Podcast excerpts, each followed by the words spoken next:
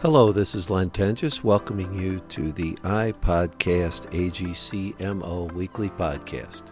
In each episode, we'll feature information about a contractor, specialty contractor, supplier, contracting agency, owner, or legislative or regulatory issue pertinent to the construction industry in Missouri. We'll feature industry professionals and other construction industry representatives to help our listeners stay up to date with current and future trends in construction. So here we go. Today's edition of iPodcast AGCMO is part one of a two part series featuring Dirk Elsperman, who is the AGC of America president for 2019 2020. Welcome back to iPodcast AGCMO. Today's special guest is Dirk Elsperman. Dirk is the Executive Vice President and Chief Operating Officer for Tarlton Corporation and also has the distinct honor of serving as AGC of America's President for 2019 into 2020. So, Dirk, thanks for being here today. Well, thanks for having me, Len. This is a neat opportunity. Let's talk about how you got from Dirk as the young football player to Dirk, president of AGC of America and EVP and COO of Tarlton Corporation. Yeah, that's a pretty good story that I grew up in the business. We're, we're a third generation construction company. And uh, as a kid, my toys were you know, a dirt pile in the backyard, Tonka trucks, and, and when I got a little bit older, we would get to stray a little bit further and build forts in the woods, and uh, you know, do all kinds of uh, construction type related things. You know, grew up as a kid, coming into the office and and spending time with my dad and my grandfather. Sometimes going to jobs, sometimes just bugging them while they were going through reports and and all that kind of good stuff. But construction was something that I always wanted to do. And uh, once I got old enough, I entered the carpenter's apprenticeship program and would go to class uh, after the pre-apprenticeship program. Uh, would work in the summers and then go to class during uh, my winter breaks while I was in college. And did that for three summers until the folks that I had lifeguarded with offered me a management position. So after doing that for a little bit, doing an internship while I was in college.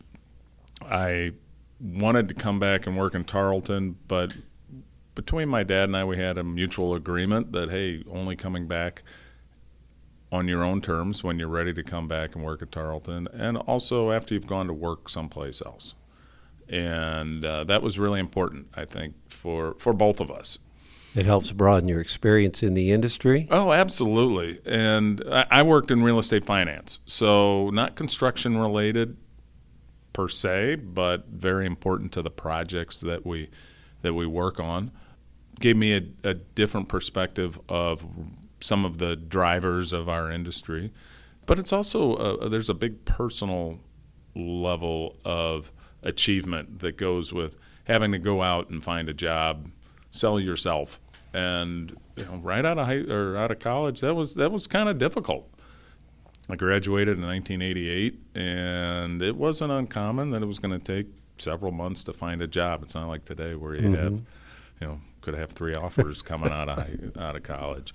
Um, so I did that, and um, about 1991 was uh, looking to make a change, and uh, that's when I started working at Tarlton and you know started just doing what basic project engineering work was doing a little takeoff just learning the day-to-day operations of a project. It was a, it was a lot different.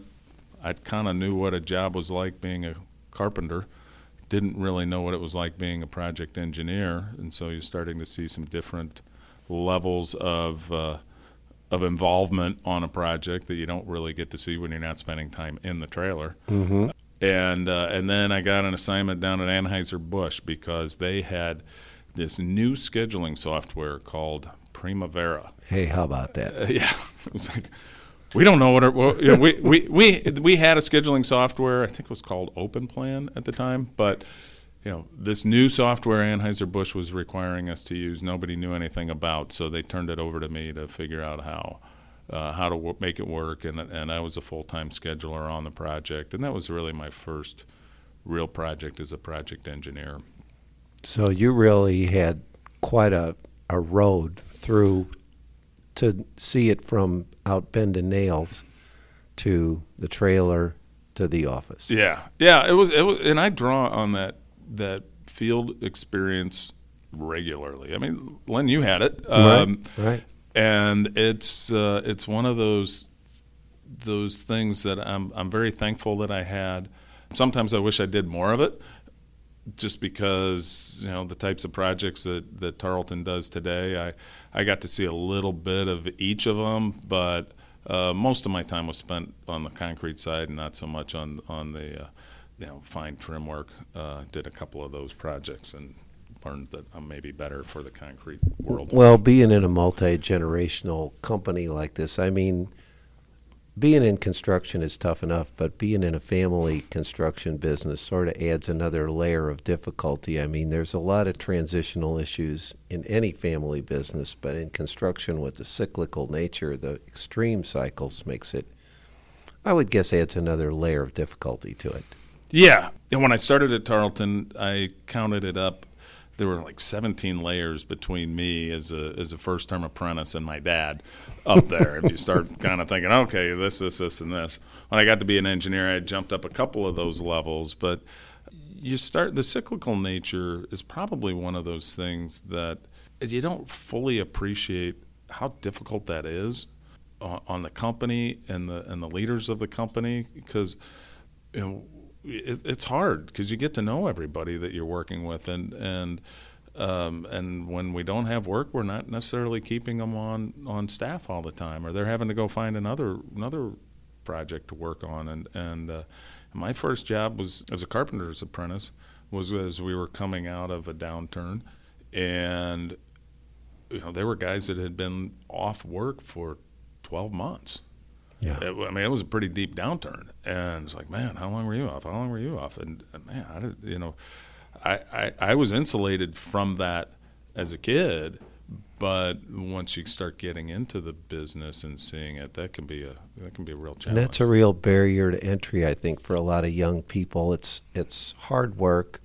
rewarding work, but at the same time, that cyclical nature seems to be something that comes back again and again as we try to get young folks involved. Yeah, that's one of the things that I spend a lot of time trying to remind folks on my with my AGC of America hat on is that we have this workforce issue. It's something that we spend a lot of time talking about, and it's a national issue that a lot of the solutions are on a local basis, but one of the real challenges to it is the fact that we have this cyclical nature in our in our business. And if we somehow had a reliable source of, of work in front of us, we could we could solve a lot of those problems. If you everybody points to Katerra as the big disruptor disruptor, and you can go Google what Katerra does, but basically as a as a vertically integrated construction company, they're able to to make those investments because they've got a commitment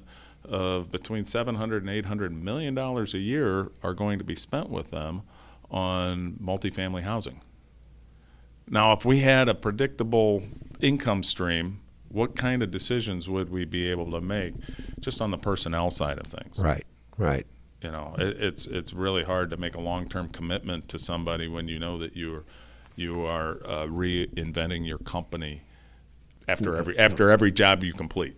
As soon as you complete one, you got to move on to the next one.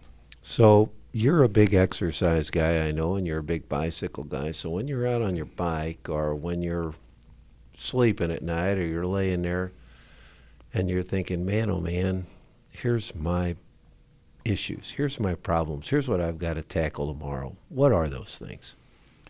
Oh, they change. I actually sleep pretty well. I know you, you sometimes ask this question, you know, what keeps you up at night? Maybe it's because I do try to spend some time on the bike or in the pool or whatever. But um, but the thing is that like, like this week's issue is Tarlton's a 75, I mean, round numbers, not quite there yet, but coming up on our 75th anniversary. Uh, we've done a whole lot of different projects over the years, tons of tons of different kinds of projects. We've learned a whole lot, and we've forgotten a whole lot. And now we're kind of going back and saying, boy, you know, remember when we used to do it this way? That was a pretty good way. For example, you know, we used to have paper copies of daily reports and productivity uh, reports and things along those mm-hmm. lines. And now we don't. And they don't necessarily get reviewed at, to the same level that they used to. You know, you think, you know, I used to get a stack of daily reports and I would thumb through each one, see what's going on.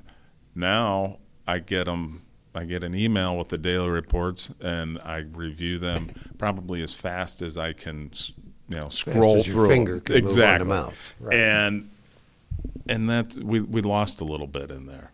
And so, uh, trying to f- rework some of those old processes that worked really well, but adapting them to today and the technology and the people and the way we think today versus the way we thought there was an article in the Wall Street Journal about the sequence that things are invented. That if somebody would say to you today, I can provide you with something that you can pay for things for that has no security issues, that you can carry with you anywhere and will work anywhere, you'd say, hey, that's great. It's called cash. that's know? right but it was invented earlier. Now everybody's all in love with the electronic stuff, right. and so the sequence has something to do with it. Yeah, yeah. We're working on our uh, re- reworking our operations manual, and we're actually going back to a manual that we had uh, in 1990 because it has all the right processes and the whys. Got the it. hows are changing, but sometimes we get so wrapped up in all the the cool things that you forget the whys. So really taking a second look at your operations is something that's really yeah your yeah, your big yeah, thing. Yeah, right. And and and you know what what works and we, we all think differently. You know, you and I think differently than we did 20 years ago. Uh, we've got different tools that we can use that we're using now that we didn't have 20 years ago. But some of those same things, uh, some of those same uh, uh whys are, are still the same. And so, how do you adapt them to the to today? That's all for part one with Dirk Elsperman. Dirk will return next week, so be sure to come back and listen to part two of Dirk's conversation having to do with AGC of America. Thanks again for listening. It's easy to subscribe to iPodcast AGCMO in the iTunes Store or on Google Play. As always, you can visit us at agcmo.org for additional downloads and information. Thank you.